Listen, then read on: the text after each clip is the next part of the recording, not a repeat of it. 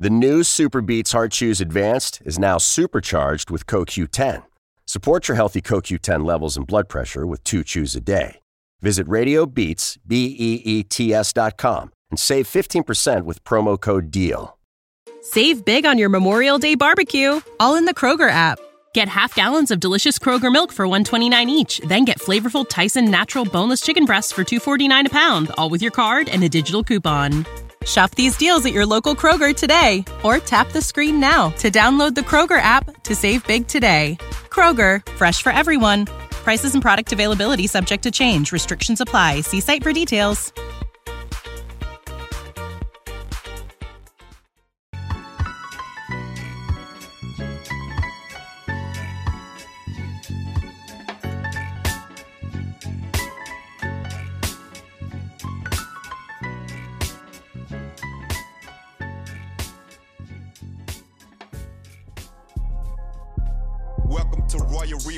TV with Calvin and Barry.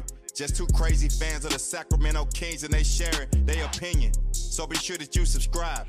It's for the fans by the fans. Whether you chilling on the couch or wildin' in the stand. For laid back conversations about the Kings, subscribe here. Staying down until we come up thinking this gon' be our year. We're here drinking beer, talking about the Kings. Be sure you subscribe so you can hear that bell ring. Yeah.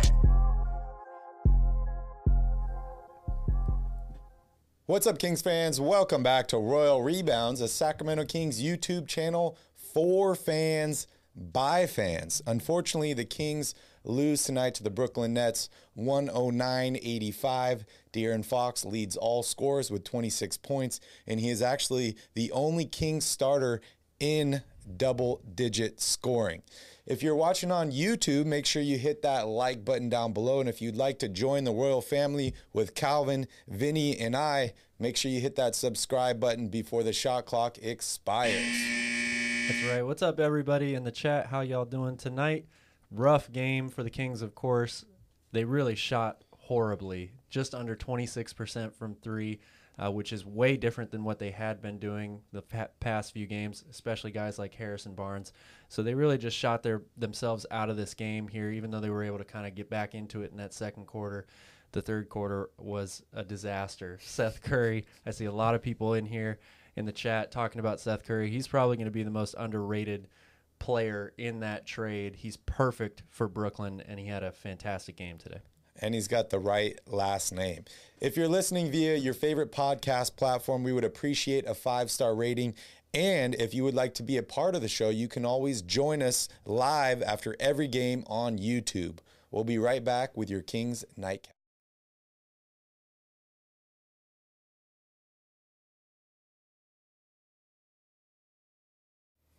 We're here, we're drinking beers, and we're talking about your Sacramento Kings.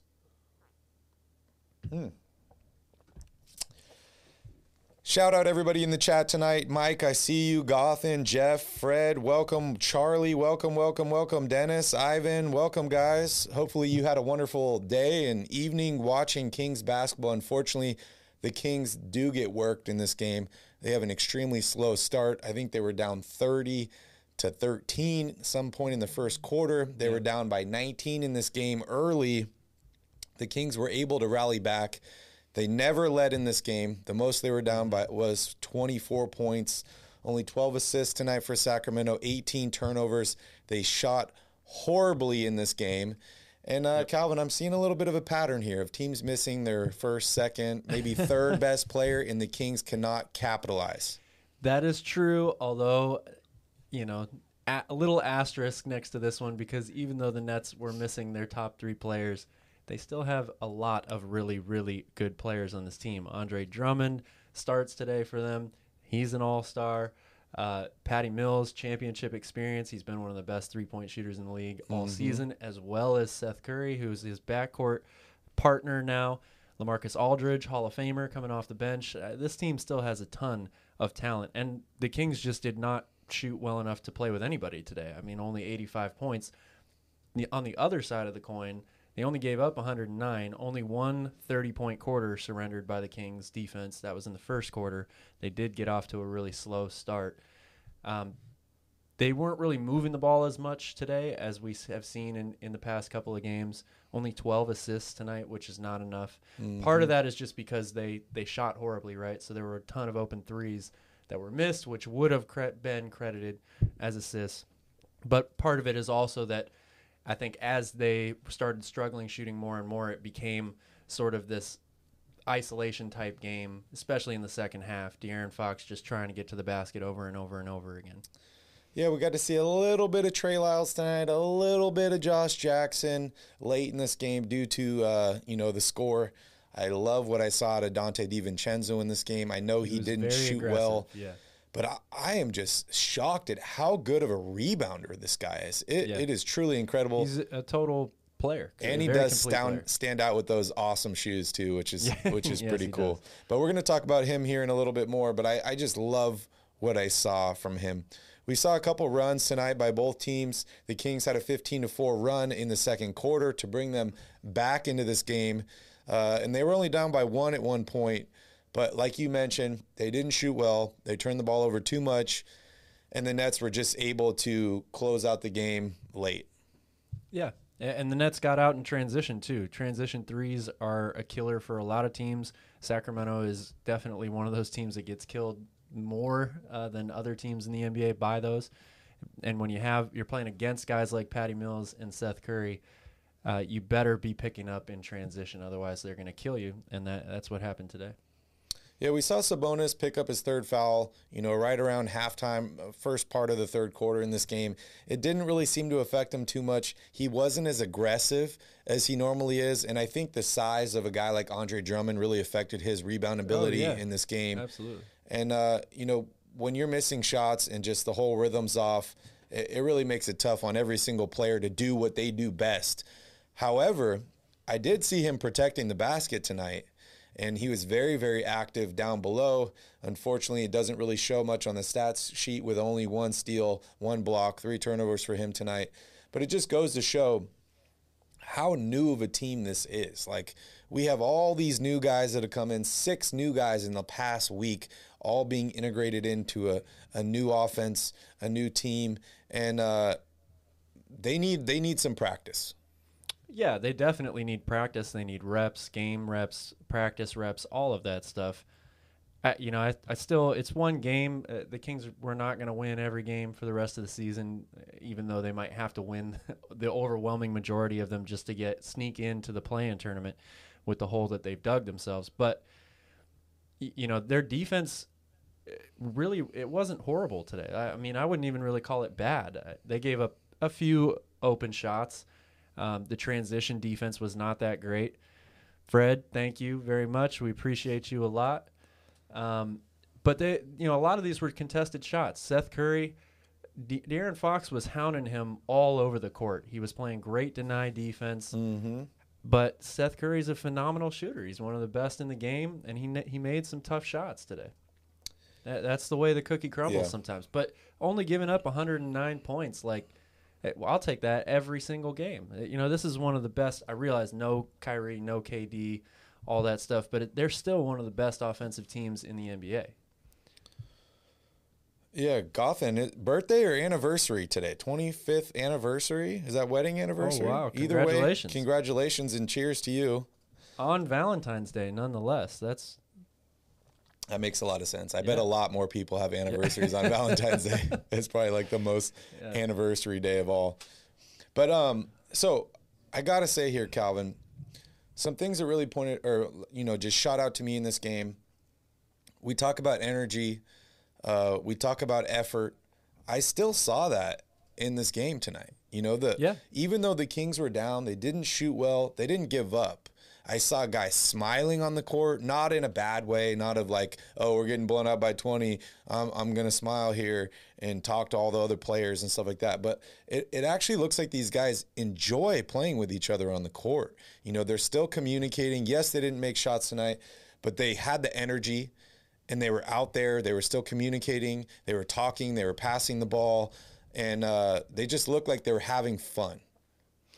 Yeah, I, you know, I think there's this is still kind of the honeymoon phase for getting right past the trade deadline, right? I mean, if you're these players that came over from Indiana, maybe not Justin Holiday and uh, Jeremy Lamb, but certainly Sabonis. They've been hearing that there's a trade in the works for months and months and months now. I mean, they Mm-hmm. announced very early on that they were looking at a, a retooling or a rebuild. Um, so when you have that hanging over your head for a long time, it, it'll definitely get to you. And, and getting this change of scenery, a fresh start with new teammates, that's going to be reinvigorating for you, absolutely. And you can make the same case for these other guys, uh, Donte DiVincenzo. I mean, he he's been lucky enough to be a part of a really great team for his whole career so far in Milwaukee. Had a lot of great experiences, won a title. Yep. Uh, but he's kind of always been on the, the edge of in and out of that lineup, and, and when is he going to get you know a, a bigger chance? And now he finally has that. So I'm sure that he is is feeling a lot the same way. And then for these Kings players, you know they've got to be uh, thrilled, right? Yeah. First of all, not the Kings players that are still on this team didn't get traded, even though everyone on the team probably thought maybe they were getting traded at one point here leading up to this deadline. But now you bring in a whole new squad pretty much or you know half a squad basically.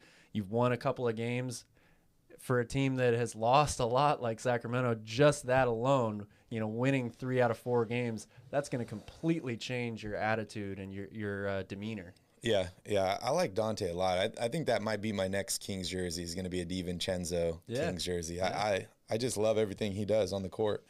But um, yeah, as as you were saying, three out of four is good. I, I think the Kings missed a big opportunity tonight. They would have loved to win this game, be on a three game winning streak. Sure. Because that next game against the Bulls, which we're going to talk about a little bit later, is going to be a very difficult game. It's always hard playing that last game too before the All Star break. Guys are excited to see family members, to get Right, out, have a little bit of a break, and then the Kings are going to have some time as well. To, And it just so happens that a lot of the Bulls' best players won't be playing in that game. So you know what that means for Sacramento. I hope not, man. I really, I really hope the Kings can pick it up there. But uh, let's take a look at the box score, Cal. Let's do it. As I get it pulled up here.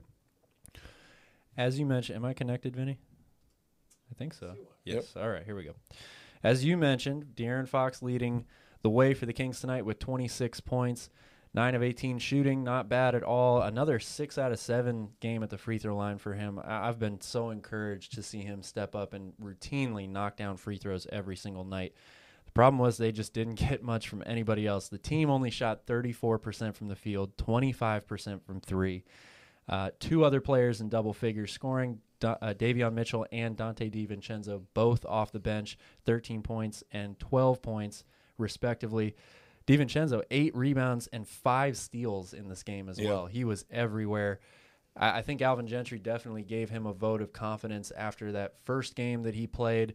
Uh, I heard Mark Jones saying that Donte went to Coach Gentry on the bench uh, for this previous game and asked him, "Are you okay with the shots that I'm Yep. taking?" Like he's Yep. nervous, you know, new team, doesn't And want to do says, too much. "Are you open?" And he said, "Are you open?"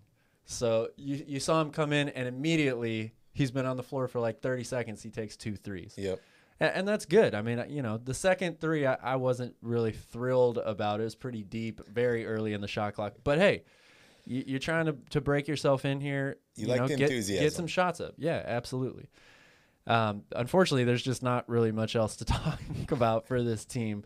Um, Mo Harkless tonight, only two shots. I mean, this was by far his worst game. Did he get in, hurt or You know, the past couple of weeks. I, I'm not really sure. I didn't see anything out Only there. but- 18 minutes for him. I didn't Yeah, see anything, and I actually liked what I saw out of him tonight. Like, uh, Yeah, I love the I- I mean, lateral the- quickness and like staying in front of guys, and, and then they just didn't roll with him late in this yeah, game. I think it was probably just one of those things where they, they got off, put themselves in a hole early, got off to a slow start, and you're you're thinking, I've got a lot of these new guys on my bench. Maybe I try and get them some minutes here late in the game, especially after that that big run in the third quarter when the Nets uh, pulled away. And we got to see a lot more of Metu tonight, also.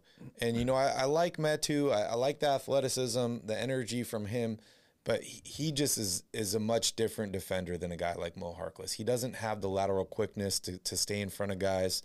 Uh, so it's a little puzzling for me. But 19 big minutes for Metu tonight, seven points, four rebounds, and uh, we got to see some of these guys that we've been waiting on. Yeah, a very very tiny taste of them. Just Our bodies come in different shapes and sizes, so doesn't it make sense that our weight loss plans should too? That's the beauty of Noom. They build a personal plan that factors in dietary restrictions, medical issues, and other personal needs so your plan works for you. Noom doesn't restrict or shame when you want to treat yourself. Their flexible program focuses on progress instead of perfection. You don't have to give up carbs or anything. And with their daily lessons, you can learn something new about your food choices every day. After just a few days of using the app, I learned how to recognize cues for overeating and how to choose the right foods to feel full. Stay focused on what's important to you with Noom's psychology and biology based approach. Sign up for your trial today at Noom.com. That's N O O M noom.com and check out Noom's first ever cookbook, The Noom Kitchen, for 100 healthy and delicious recipes to promote better living. Available to buy now wherever books are sold. Three minutes apiece for Trey Lyles and for Josh Jackson. Jackson gets up two shots. Trey Lyles doesn't even attempt a shot. So in the post game, I know Matt Barnes was talking about Harrison Barnes, and he was like, "Yeah, you know, one of the guys who I've played with and I really like him a lot. Who I've been kind of disappointed with this season is Harrison Barnes. Mm-hmm. He said, you know, normally you know what to expect from him, but he's kind of been all over the place, right? Like he started out this year so hot, then he he wasn't playing so good, then he started to come back up again. But it's just it seems like there's games where he's just taken out of the game, like mentally or just not aggressive. Maybe not on the defensive end of the floor, but definitely on the offensive end of the floor. You know, three and nine tonight, only six points. Uh, I think we saw him just a few nights ago, like take was it seven or nine shots and have like twenty points. Yeah, thirty points. So I think actually. yeah, seven rebounds for him tonight, two assists. Um, we got to see more from Harrison Barnes. Definitely, that was one of my keys to the game coming in tonight. I felt like Harrison and De'Aaron Fox you know the Fox and the and the Falcon. They they had a, a really good opportunity here to lead the way. I knew it was going to be tough for uh, Sabonis having to go up against Andre Drummond, and then you have Lamarcus Aldridge come off the bench. Those are two real. I mean, those are two All Star centers that you have to deal with. Yeah. You know the whole night, uh, the entire entirety of the game. So. Um, the the Nets still have a bunch of really good versatile wing defenders though. James Johnson was really big for them in this game. He was very big on defense, made it physical and tough inside for a lot of these guys like Harrison Barnes, and, and he just struggled to to really get momentum and get anything going. Yeah, Bruce Brown started out this game so hot for the Nets. Yeah, I think he was like five for five all at over one the point. place for them this year. It's yeah, he's he's been a really good utility player for them. Played a ton of positions too. Yeah, Brian. Seth Curry was involved with uh, James Harden, Ben Simmons trade, so that's how he ended up with the Nets, and he absolutely killed the Kings tonight. Ten of eighteen from the field, twenty three points, seven rebounds, five assists. He was doing Curry things, and then also Lamarcus Aldridge, eight of 11, 19 points for him. Big shots too, big contested shots for him. Yep. We got to see Richaun Holmes come off the bench again in this game, kind of establishing this new role as the backup center for the Kings. I don't know when or if we're even going to see Alex Len again. Yeah. You know, he talked about how it was an easy decision for him to re-sign with the Kings, and he was so excited to be on this team. Mm-hmm. You and I like what we see out of Alex Len, but he seems to be more of a, a matchup specific type guy that you you throw out there in certain situations. But 22 minutes for Richaun tonight, two of six from the field only four points, six rebounds, a steal. We got to see him hit that push shot, which yep. seems like it's been a while. But what'd you like? What'd you dislike out of Richaun's game tonight?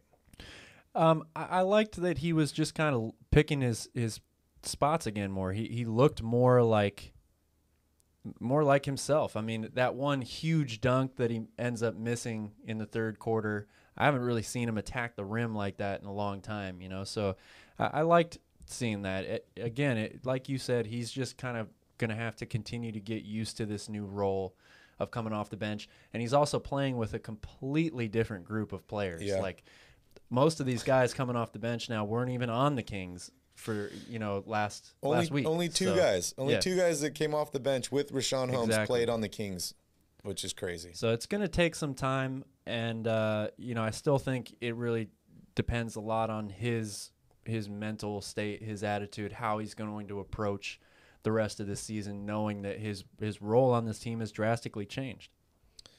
Alex has got an awesome comment here.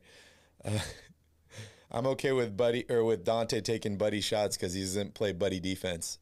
Hey, I couldn't have said it better myself. That's uh, fantastic. Dude, I'm so excited about this bench squad. Like, you know, we all talked about a few years ago with with Shumpert, right? We had the Liddy committee coming off Yeah. the bench, and Yeah. but dude, this this lineup, I, I love Davion Mitchell, Donte DiVincenzo. You have Richaun Holmes, who I think is a starting quality center, and then you have these guys like Metu who can have huge games. Still gonna see what we're what we can get from Trey Lyles and a guy like Josh Jackson. Uh, you know, Damian Jones didn't play, Keita didn't play, Louis King or Alex Len, but this Kings team has a pretty awesome bench. And just looking at those two guards in DiVincenzo and Mitchell, I love the combination, and that really makes it hard on a lot of other teams in this league. And I think as the season progresses, we're going to see times where Fox and Sabonis are able to sit on the bench, get some rest, mm-hmm. like we saw them do in the third quarter in this game. And the Kings aren't going to fall behind a bunch of points like they have in the past. Yeah, I think that the the total team defense, whether it's the starters or the bench, is is going to continue to improve over the rest course of the rest of this season. The question is how much improvement can they really make in that short amount of time? But when you're as bad as the Kings have been over the past few years, any type of improvement is going to be very, very impactful Yeah. for the team. Yeah, Brian, that Richaun dunk would have been so dope, man. Yeah, I'm it- I'm it really bummed. And yeah, as you mentioned, Terrence Davis is out for the rest of the season. Kings are cold today. Move on. All good. I, I feel the Yeah. exact same way. Yeah, I mean they're on the road. You know they really haven't. They started off the year playing really well on the road, but they have played horribly on the road lately. Yeah. So you know the fact that they, like you said earlier, kept on battling, uh, even when they got off to that super slow start, got down big early in the first quarter. The old Kings team before the trade deadline, it would have been over. Oh, man. yeah. they'd be down thirty at halftime. Not this team though; they Yeah. were right back in it. Hey, Nikki, welcome in. Welcome, welcome. Yeah, it's funny. You know, like my whole demeanor has changed watching the game too, right? Like you said, if this was a month ago or just a few weeks ago, I would have been like, oh, this game's over. I thought the Kings had a had an opportunity in this game. I, I still had confidence in them with six minutes left that I'm like, okay, you make a couple shots here, you cut it to ten, and then you know you you get a couple stops on defense, maybe a layup, a couple easy buckets. You're right back into this game, and it, it's funny because as a fan watching on TV, and we're what three thousand miles away. I still have that confidence in the team. I can only imagine what it feels like on the bench and in the locker Oh, room sure. of those guys that are like, "Hey, we still have a shot in this game." Yeah. No, no, I totally agree. Um, I mean, the Kings really end up losing this game. Basically, it comes down to two runs. The the Nets run in the beginning of the first quarter and the end of the third quarter. Yep. You know, if the Kings are able to to make a couple more stops and hit a couple more field goals to break those two runs up, I think it's a totally different game. Yeah, and there's there's a couple points in this game. Not that it really cost the Kings the win, but I was disappointed with the referee calls in this game. There was that challenge, I think, in the third quarter that I thought should have gone the way of the Kings. There was another play where, where Donte saves the ball right on the corner. Yep. It looked like he saved it before he stepped out of bounds. And then just calls with, you know, Sabonis getting contact, De'Aaron Fox getting contact. And these Davion things- Mitchell, for some reason, the guy they will not give him a charge. I don't know Yeah, what it is. They just will not give him a charge. It's crazy. And we don't like to blame this. You know, I'm not blaming this loss on the referees because it's not. This is solely on the Kings for not shooting well in this game. But when things like that start to compile over and over again, it really hurts your confidence as a player when you're like, dude, what can I do out here? I- I'm getting worked. Like, especially like you're saying for the charge calls, is it's like a, a charge is such a difficult play because you're literally putting your body on the line and like, okay, hit me. And if you do that over and over again and you're not getting any calls, what like human nature tells you not to do it again. Right, right, and and that one, you know, it, it was, it it really could have gone either way. I've seen Davion take some, they weren't called charges, but I've seen him take some f- surefire charges earlier this year that he did not get the calls for. This one, he was still in a you know good defensive position. He was just not. He didn't quite beat the guy totally to the spot. I think it was Cam Thomas, but He had a great game too. He had a great game as well. And and you know, the, again, that's like this Brooklyn roster. There's a reason why people were all saying at the beginning of the year that this is the most talented roster in basketball. Yeah. And they just traded away an MVP, and they're still probably one of the two or three most talented Yep. rosters in basketball. So uh, they've got tons of guys that can play. Yeah, KD's still out with injury. Kyrie Irving couldn't play because it was a home game. I still haven't really heard what's going on with Ben Simmons and when he might be available. But, you know, the guys they brought in, Seth Curry, Andre Drummond, both played great tonight. And it ends up in a Brooklyn Nets win. Anything that really jumped out at the team stats? I, I know we talked about field goal percentage. We talked about steals, I mean, sorry, assists. We talked about turnovers. Anything else here that really, really jumped out to you? No, I mean that that pretty much covers it for me. Obviously, the shooting numbers for the Kings are are really hard to look at, um, and then the, you see the Nets shoot over fifty percent. You know that's a huge hole to dig yourself out of. But yeah, for me, the biggest thing is the assists Yeah. because we've seen this team just in the the couple of games that we've had these new players on the roster. They're really moving the ball very well together. It doesn't look like the same offense they had before the trade deadline, where at times the ball would move, you know, really well around the perimeter, um, and then it would just get into De'Aaron Fox's hands or Buddy Hield's hands, and you you know it's a black hole. It never comes out. Yep.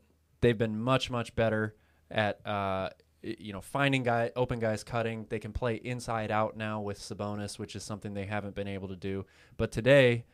Uh, you know, because of the missed shots and also just a little bit less movement on the court, 12 assists, n- not going to get it done for this team.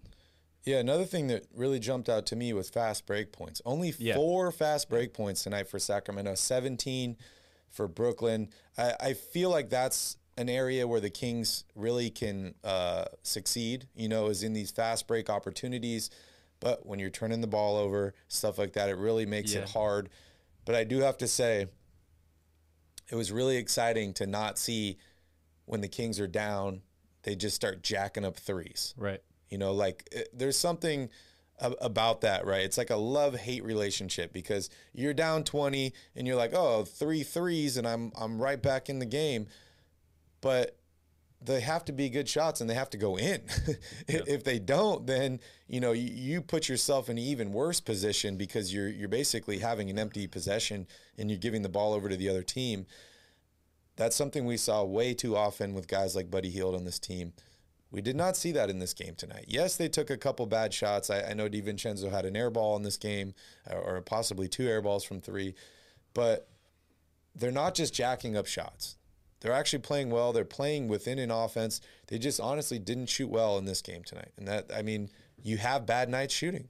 Yeah, you you do have bad night shooting, and uh, you know, again, w- we've mentioned it a couple times, but the more reps, the more practice time that this team gets together, I think they're going to be, especially the starting five, is going to be a really good half court offensive team. Uh, I mean, being able to play four out with reliable shooters and one inside with a guy in Sabonis who is capable of getting his own shot and finding open teammates.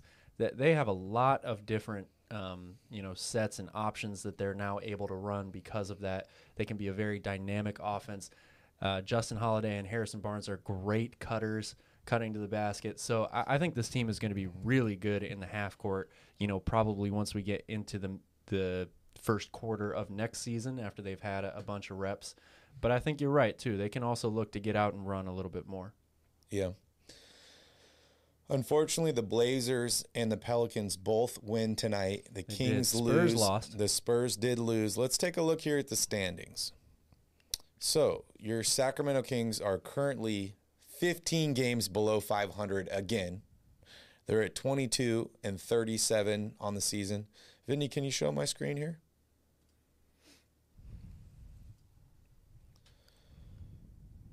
There are three spots from the bottom here. You have the Spurs at 22 and 36, just above them. Then you have the Pelicans at 23 and 34.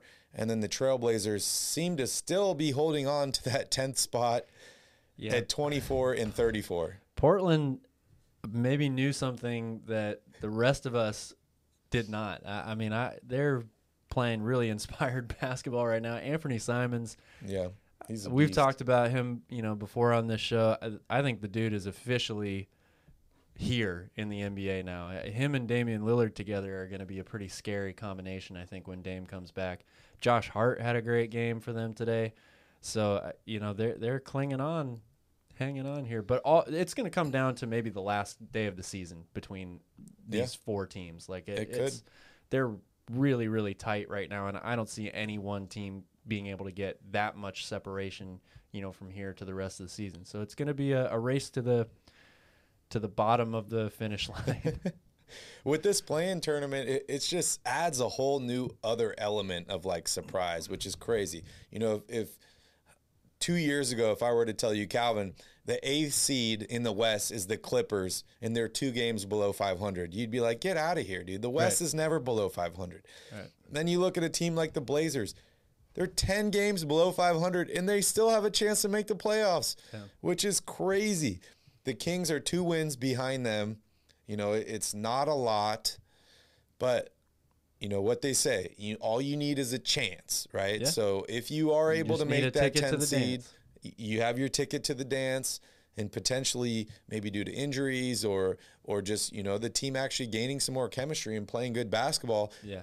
They could potentially upset a team and make it into that into that uh, play-in tournament and into the playoffs. But just looking here at the eighth seed, Kings are six games back. Yeah, It's- uh, it's not bad. I it's doable. I mean, six think they games is a lot with 23 only games? 23 games 23? left. That that's a steep hill to climb. But you know, I really think if you're looking at at the Kings here as a fan, as a member of the team, the coaching staff, whatever, I, I personally don't really think there's a bad way they can end this season. Yeah. You either make the play-in tournament, which gives you an opportunity to get into the real tournament, which would be great, right? I I mean, yes, the draft pick won't be as good then. We're going to But a I, playoff I think game that if they there's make the playoffs. there's a lot of really good things that this team could take away from having the, the experience of being in the playoffs. And then on the flip side of that, if you don't make the playoffs, you've gotten this time now to kind of get the new players on this team integrated and, and get some develop some chemistry and all that. And then your draft pick is much, much better. So I really think the Kings, they're not necessarily playing with house money here at this point, but Monte has set them up for success going into next season, I think, regardless of how the year ends. Yeah, yeah, I agree. I gotta give, give a shout out to Monte for doing a great job rebuilding, adding talent, keeping your draft picks. Uh, he said that these trades didn't just make us better this year, but it made us better for the future Exactly. as well. And he has the flexibility, and maybe we'll see a big move in the offseason. I'm not quite sure. All right, Calvin, I think I'm done talking about this game. Anything else you want to mention? Did we go over your keys to the game? We did not go over the keys to the game. touch on those real quick, and then yeah, we'll, then we'll we'll just go on. real quickly because you know my keys to the game were really more of uh, they they weren't necessarily analytical. It, it was more of just this team needs you know more reps together. Number one was keep the keep working on the chemistry, which you know even if you lose and shoot have a tough shooting night, every minute, every play that they run together, they're working on that chemistry. Number two uh, was get the bench going. They did a little bit better tonight. I mean, it was great to see Donte DiVincenzo, you know, kind of feel a little. He definitely looked more comfortable. He didn't Yeah. shoot well, but he looked like he was more aggressive. He was looking for a shot. They just didn't get, you know, the maybe the necessary. Uh, well, they didn't get anything out of their starters other than De'Aaron Fox, so that, that put them in a big hole right there.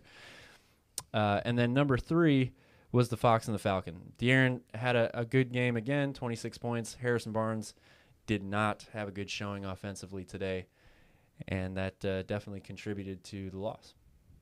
Yep. Well, if you need to break the seal, here's your chance. We're going to take a quick break here, and when we come back, we're going to dive a little bit deeper into your Sacramento Kings with Around the Crown.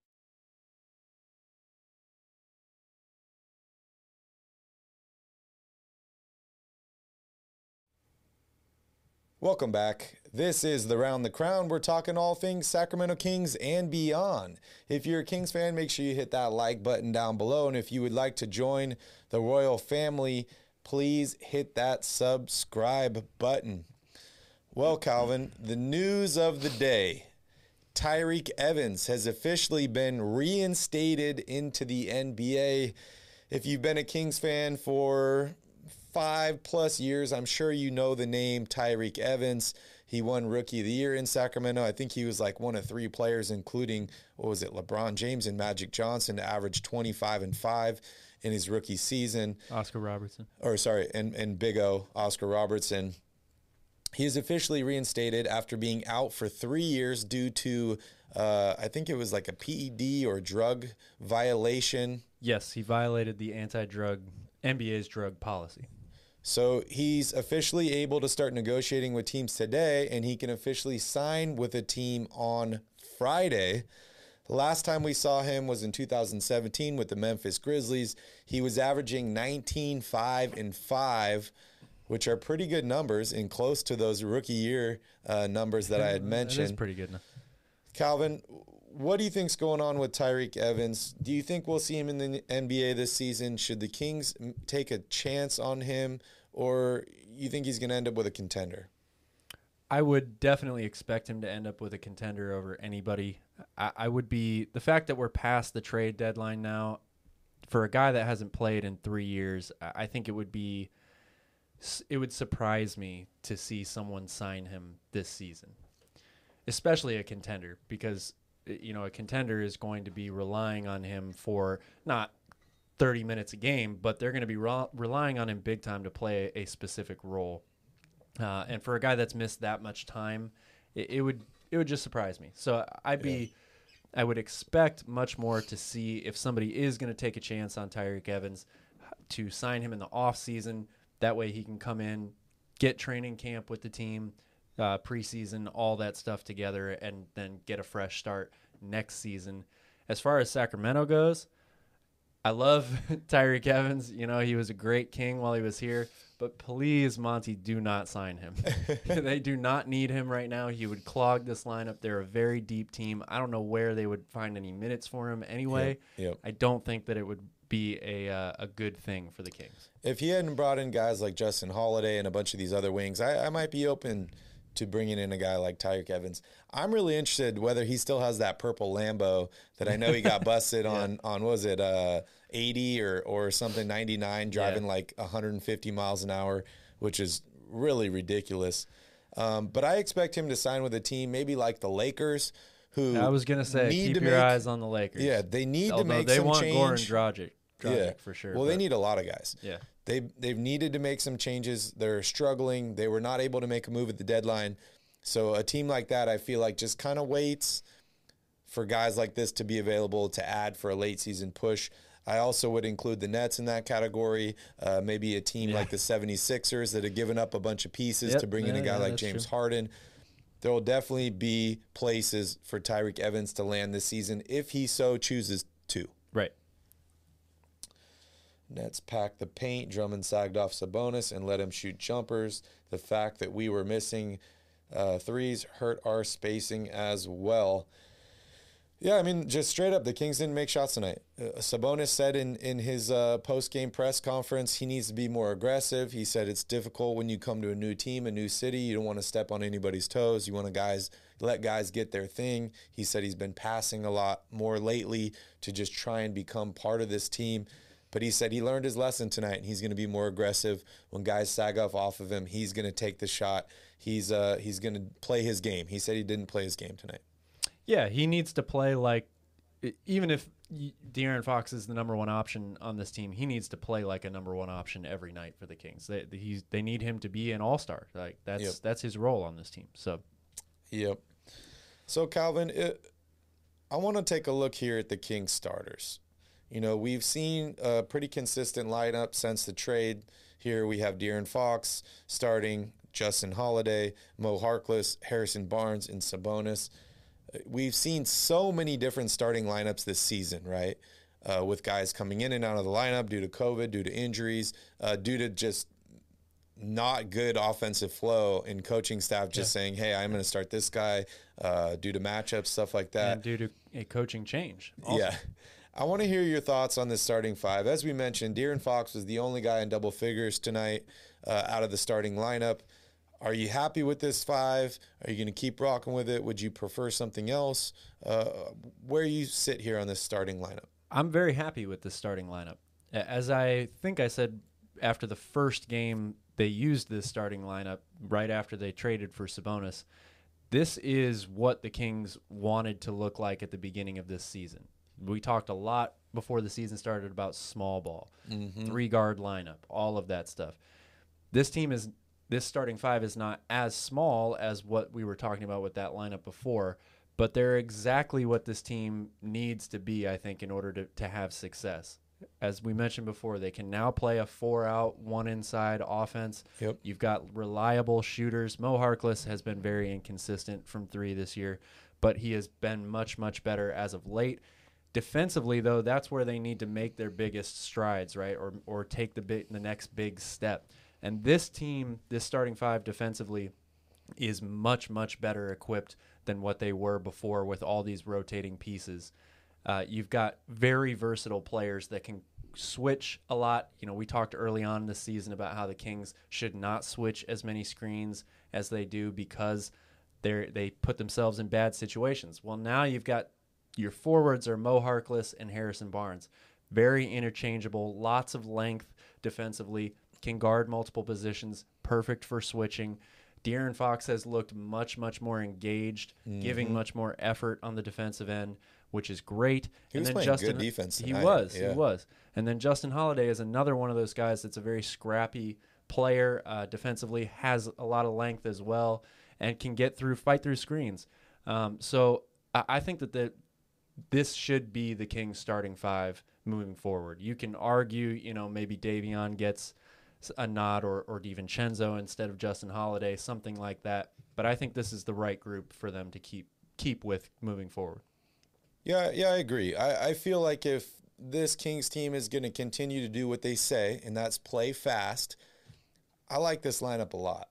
You know, one, one of my big, big issues with Richaun Holmes was Richaun was not a great defense, or sorry, a great rebounder.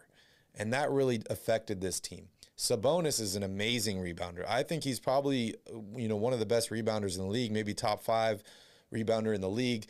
And then you do have Harrison Barnes at that four position, which is is a little more difficult on the defensive end of the floor. But as far as offense, you have Sabonis grabbing the rebound, the defensive rebound, and you have these other four guys running up the court. Great passing. I think this team is capable of shooting very well. And I just I love the switchability. I love the versatility of this starting lineup. And honestly, for me, it's also you you look at the bench. I'm happy to have guys like DiVincenzo and Mitchell coming off the bench. I really am. I think that that gives this team uh, another advantage. And as I mentioned earlier, it allows them to rest guys in the starting lineup and not come back into the game down 15 points. Yeah, absolutely. Uh, I think this team has an identity now as to where they did not have an identity before. They were Yep. constantly trying to look like two different teams depending on who had the ball, De'Aaron Fox or Tyrese Halliburton Or Buddy Hield. or Buddy Hield. Yeah, I guess three different teams. Um, but now you know you've got a, a complete a, a complete roster, like a, a, lineup that actually can can play together. Yep. Uh, the ability, I'll keep saying it, but the ability to play inside out, you, you're going to get much more open looks from three that way. Sabonis is a, a guy that you can actually run offense through in the post, whereas Richaun Holmes, even though I love him, is not that type of guy.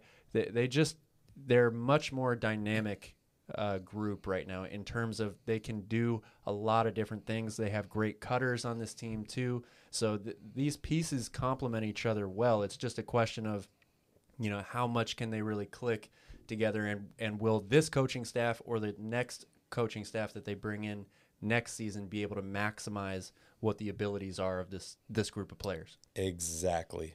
Want to give a shout out to Fred here. Thank you, Fred, for the super chat. Thank you for all your support. We really, really appreciate it.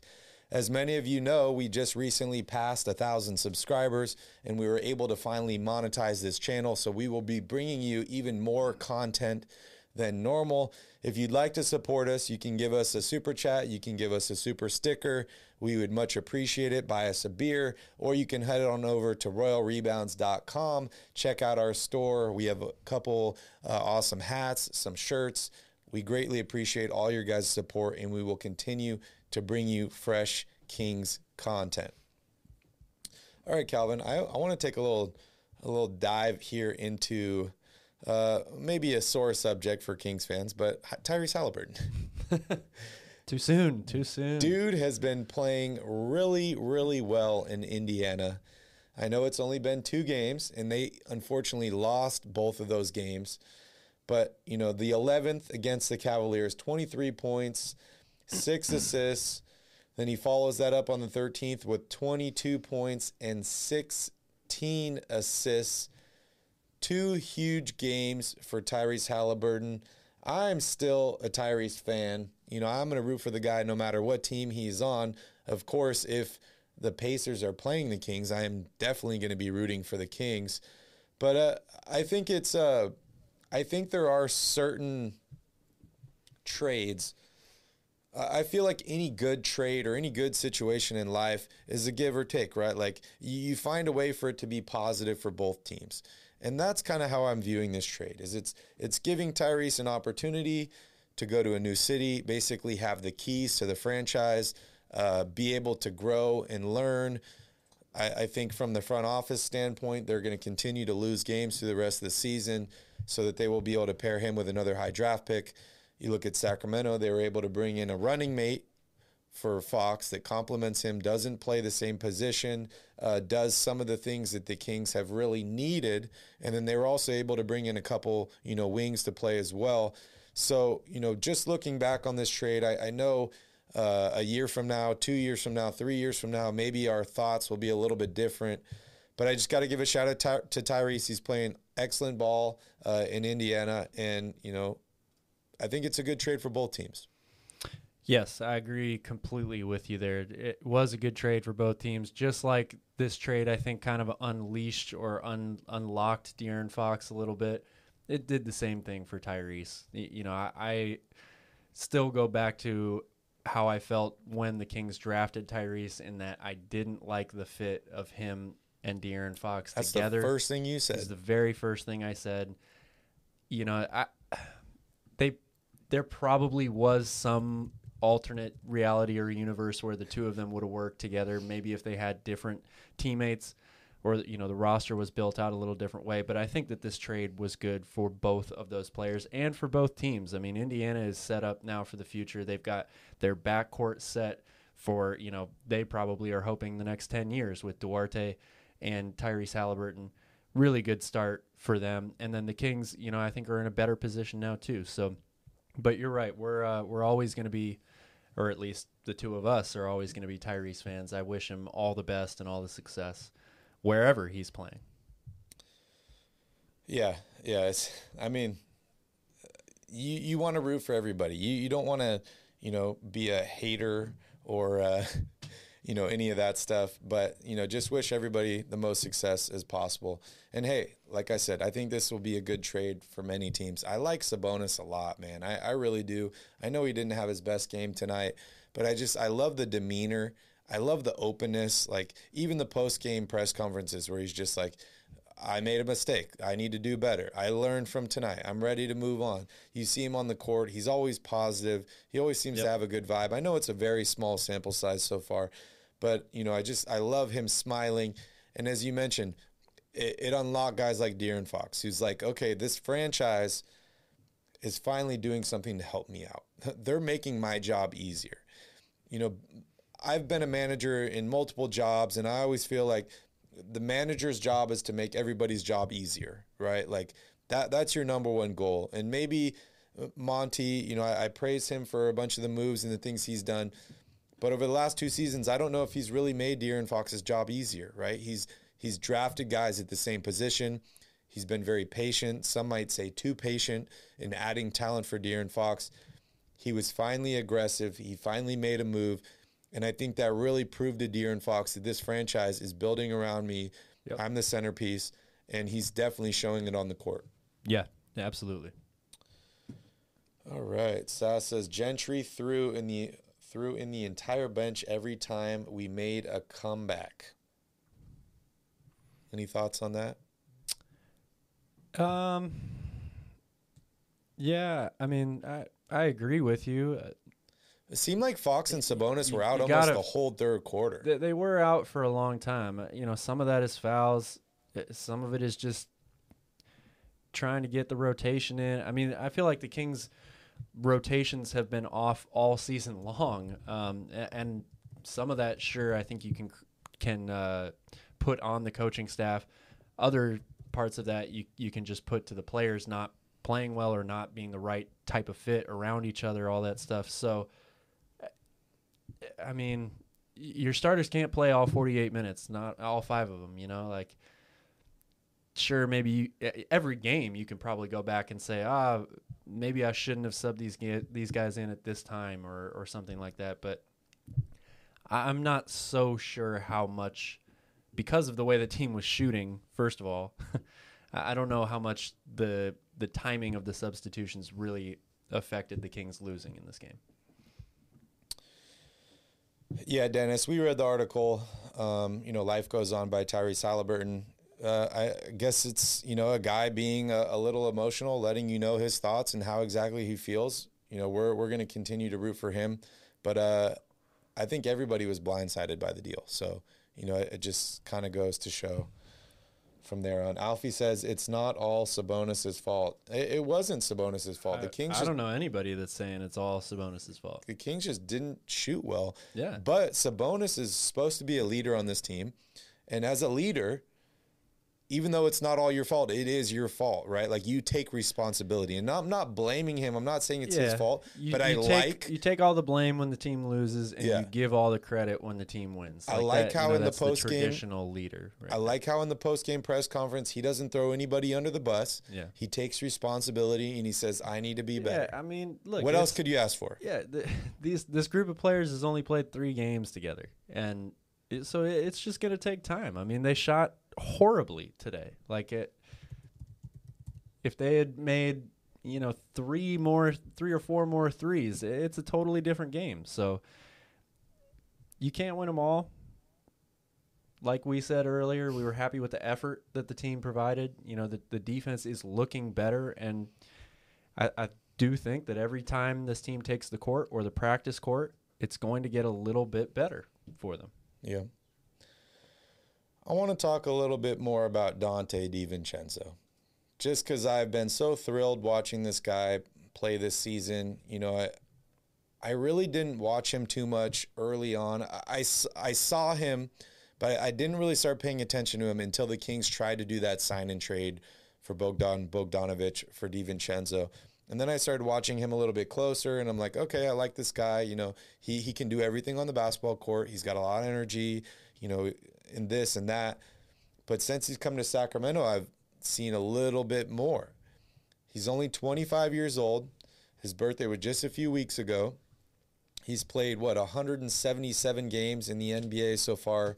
He's averaging just under nine points per game. Uh, his effective field goal per, uh, percentage is is 52 percent.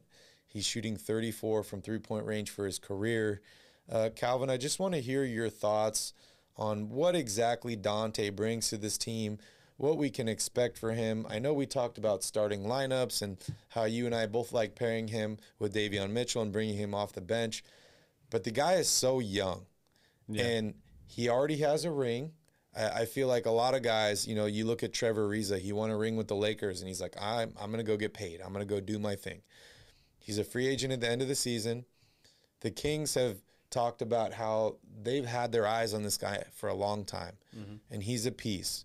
So uh, that would make me think that the Kings plan on re signing this guy in the offseason. I am totally on board for that. So I just want to hear your thoughts on him, what you like, what you dislike, what you think we can expect from him through the rest of the season and potentially beyond that. Well, there's I don't think there's much to dislike about him. I, I've been a huge fan of Donte DiVincenzo ever since his college days. My Michigan Wolverines got lit up by him in the national championship game four, five years, four or five years ago. Um, he is just a really solid all around player. You know, we talk a lot about Harrison Barnes and that he can do so many things well on the basketball court. Maybe he's not all star level at any one particular area, but he's above average on just about all of them. DiVincenzo is the same way.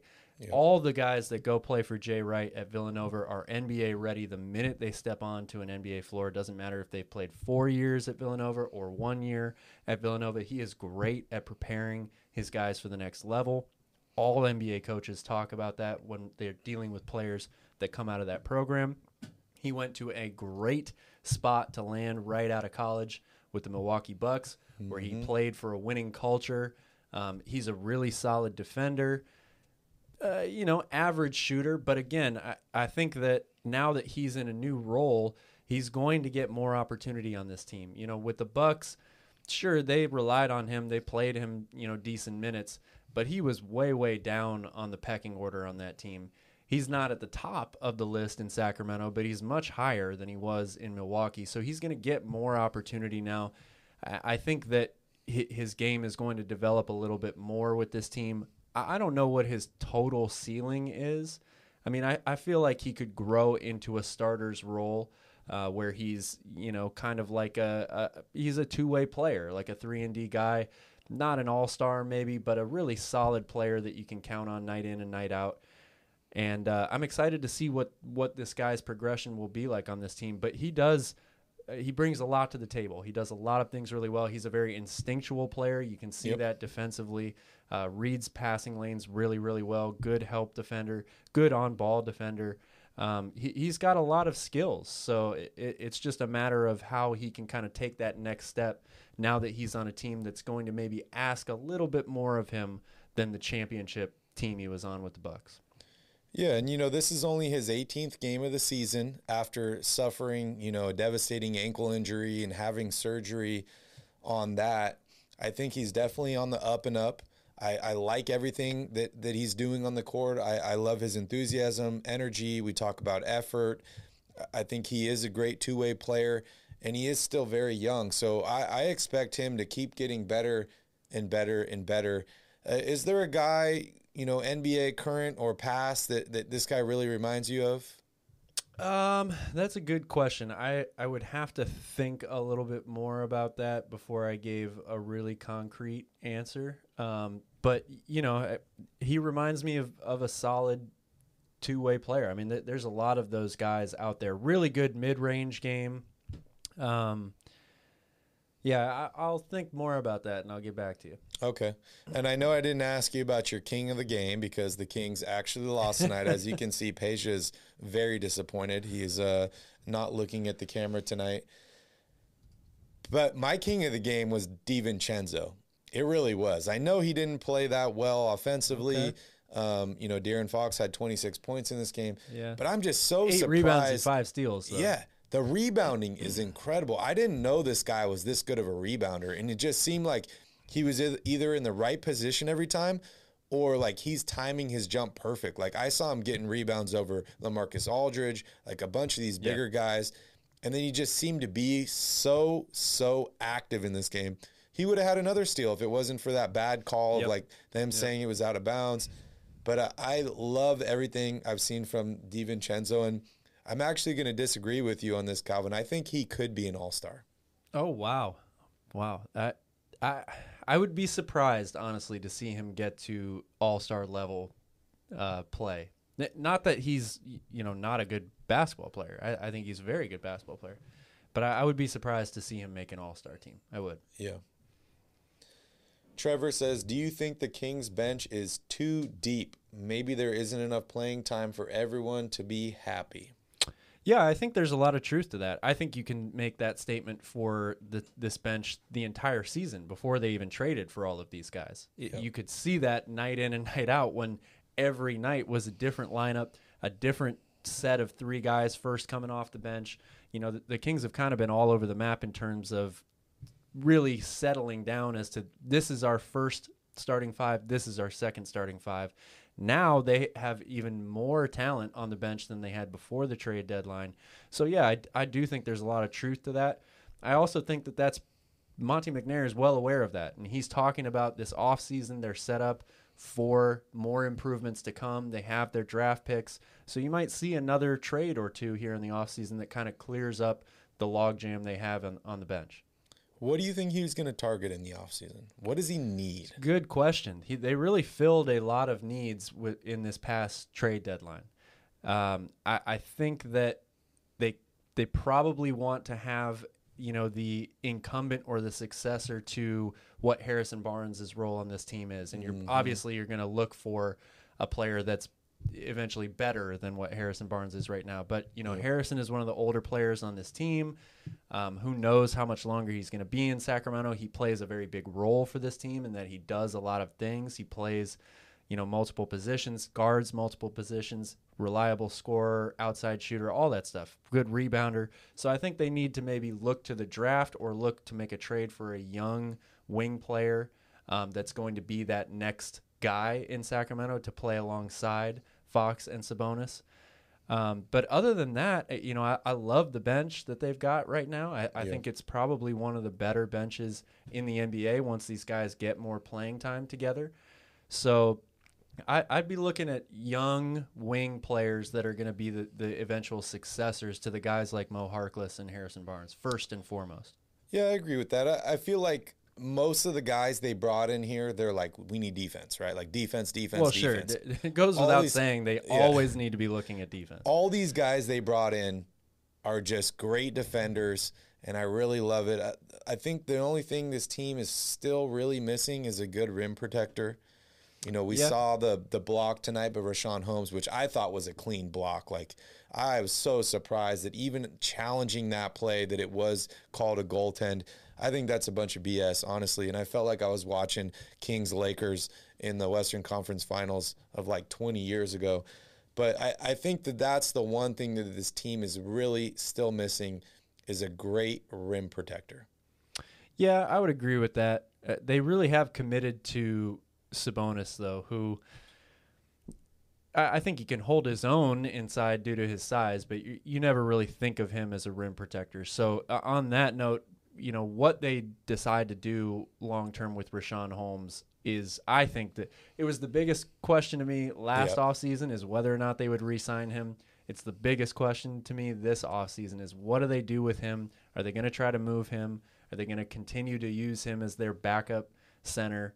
Uh, it, it's a it- they they've got a real decision to make there. I think. I'm gonna put you on the spot here, Cal. Let's let's flash back to the start of the season. If the Kings had this lineup,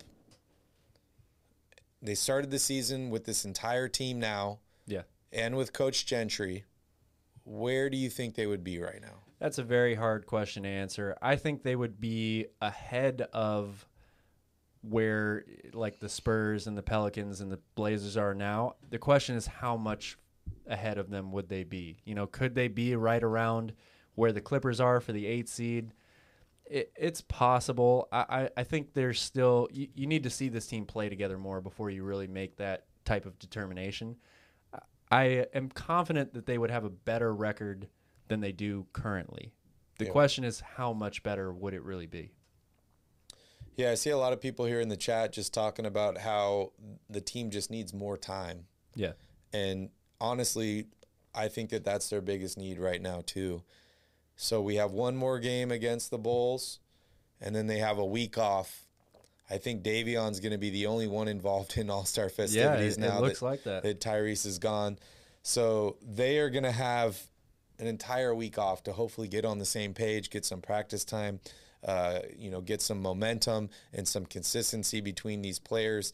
And I expect them to uh, have a uh, like an exciting next month or so of basketball. But speaking of that, Calvin, it's break time again. And when we come back, we're going to take a look at the Kings' next week of basketball with Kings Crusade.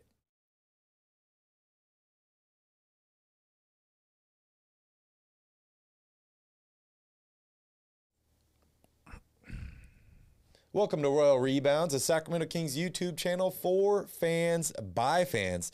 The Kings continue their crusade to get back into the playoffs. Next up is the Chicago Bulls. If you're a Kings fan, make sure you hit that like button down below. And if you enjoy awesome Kings content like this, please hit that subscribe button to join the royal family with Calvin, Vinny, and I. And if you would like to be notified when we put out a new video, make sure you hit that notification cowbell. We got to give a shout out to Asha for giving us another super sticker here. Shout Asha is, is very active in the chat. Thank you, Asha. Uh, that looks like it might be a, a Valentine Shiba Inu. yes, it does look like that. Or it's a Valentine swipe of the fox. Shiba to the moon. Yeah, Dennis, we talked about Tyreke uh, Evans and his potential return to the NBA. I think he will be signed uh, potentially on Friday, and, and we're both predicting Lakers, right? Yeah, I I would definitely have keep my eyes on the Lakers, especially if they somehow lose out on Goran Dragic. Yep. All right, Kyle, let's talk about the Bulls. I, I know, uh, Let's talk about you the know, Bulls. you grew up in Chicago before uh, moving to California where we I met, did. and you are, I, I would call the Bulls your Eastern Conference team. You could say that, yes. How are you feeling about this Bulls game? Well, uh, I don't feel great about it from a Kings perspective. Uh, I mean, the the Bulls obviously have been a very solid, solid team all season long. The the thing that the Kings have going for them, which I don't know how much it actually works to their advantage because of their uh, recent track record with this, but a bunch of the best players on Chicago are not going to play in this game. Zach LaVine's out, Lonzo Ball is out, Alex Caruso is out, Patrick Williams has been out for a long time.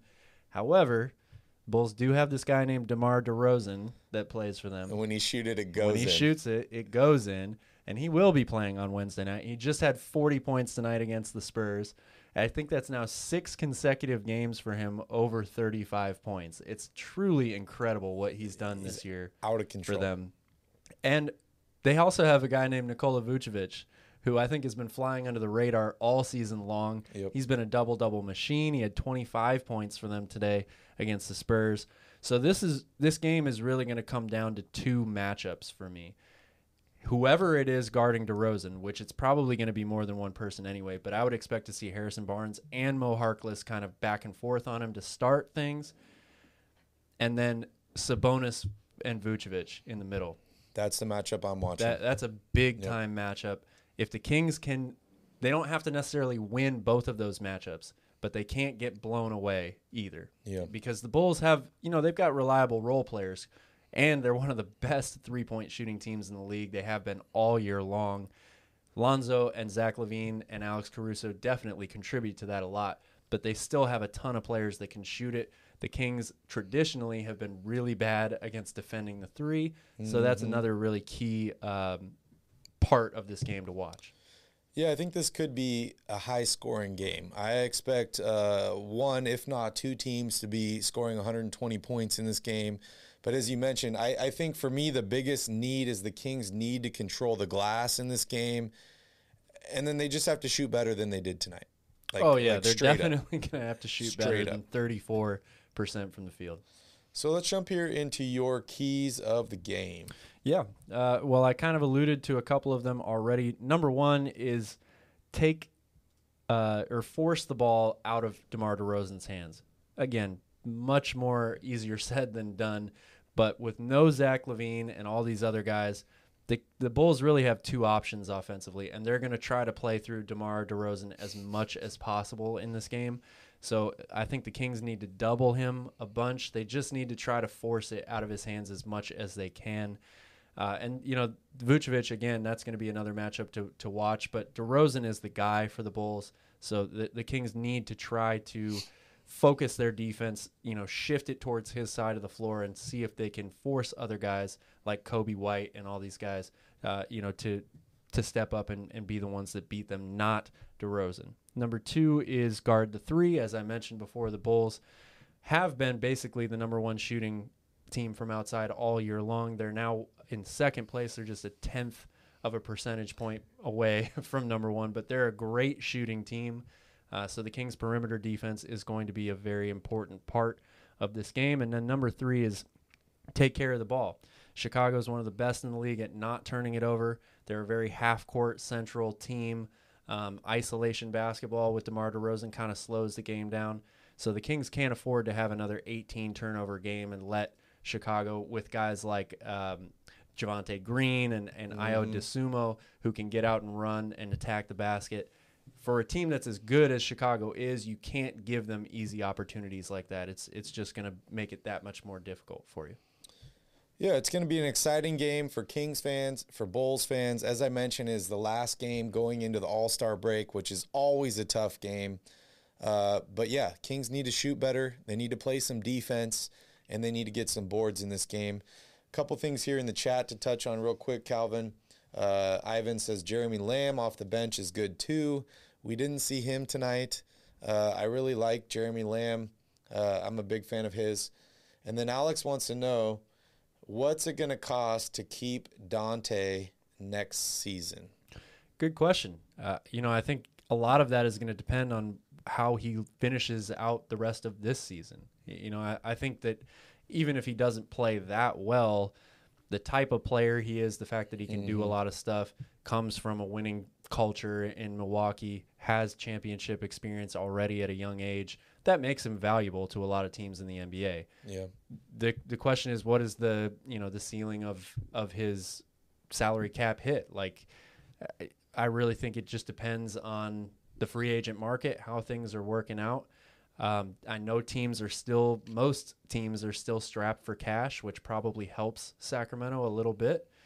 Uh, but I'll be honest, I don't even know what he's making right now. I'm sure it's less than 10 million a year but I, I, would think you know somewhere in that like nine to nine to 11 12 million maybe at the very top is yeah. what you could expect from him yeah i agree i, I think uh, the kings front office is a huge fan of Donte. as you can tell they've been chasing him for you know over a year now but i agree with calvin i would look to something similar to what Richaun holmes got in this last offseason maybe 11, 12 million or so a year, maybe three, four year deal. I, I, think this guy's young. I think that he is one of the guys where this front office is like, okay, we need to change the culture.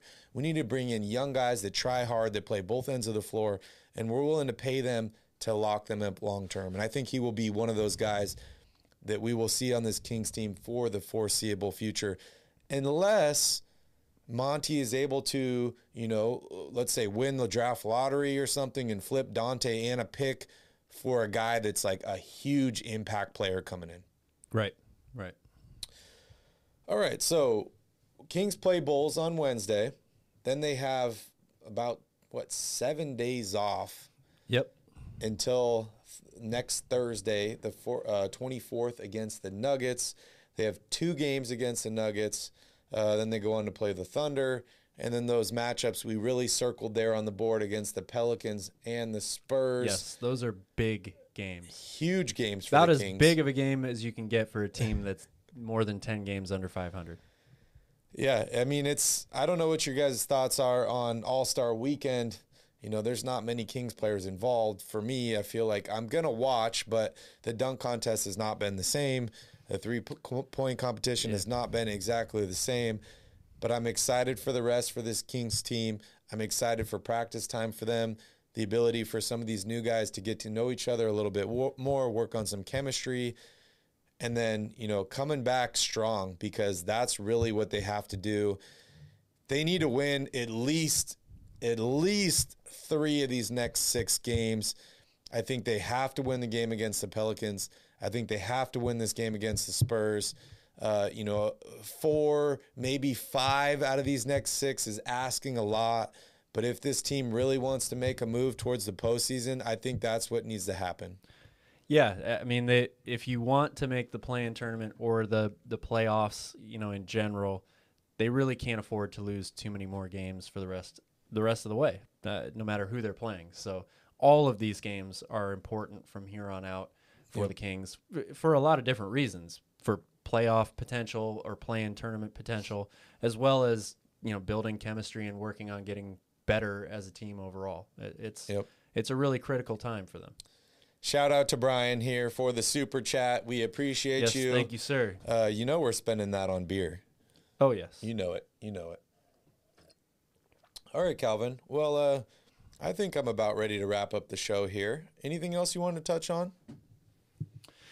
Uh, no, I- think we've covered it a bunch. It's just funny how different. Um, you know, two weeks ago, if we would have done this show and the Kings lost eighty-five to one hundred nine, we'd be like, "Man, this team sucks. Like they don't play any defense. They can't shoot. Buddy Hield is a cancer. We They got a just need to get rid of him. All this stuff." But here, you know, we made it through the whole show and we're not crying, or you know, I only had one beer. Like, it's all good, man. Everything's cool. We're pumping the brakes on the team uh, sucking in the lost season. It's okay. They made good moves. They just didn't shoot well tonight, and it ends up in a loss. But as we mentioned, the next week, the ne- or sorry, the next two weeks, three weeks, four weeks of basketball is really, really important for this Kings team. We're gonna have a better idea idea on maybe playoff seeding. We're gonna have a better idea on maybe where their draft pick is going to sit. And then Calvin, next month we're going to be in Vegas during March Madness. Yes, we are. I cannot So- tell you how excited I am about Yeah, that. we're going to have to get one of those It's only my favorite week of the entire year. all the TVs going, so we're going to be watching all the games. Uh, Calvin's going to be doing his scouting That's and right. let you know exactly who the Kings need to draft to make the playoffs next year if they don't trade this pick. Yes.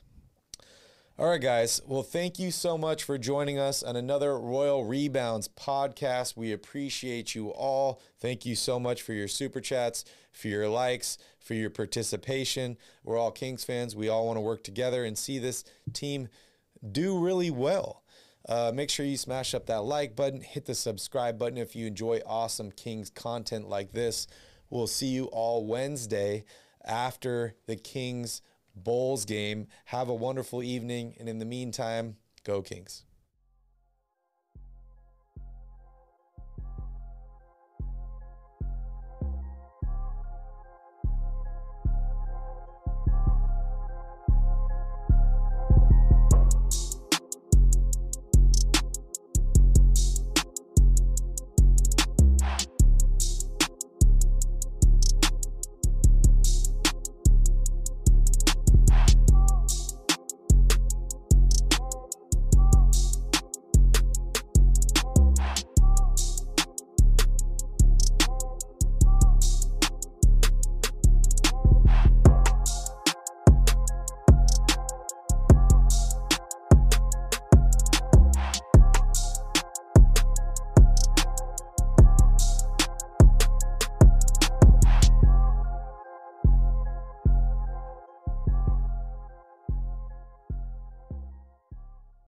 Save big on your Memorial Day barbecue, all in the Kroger app.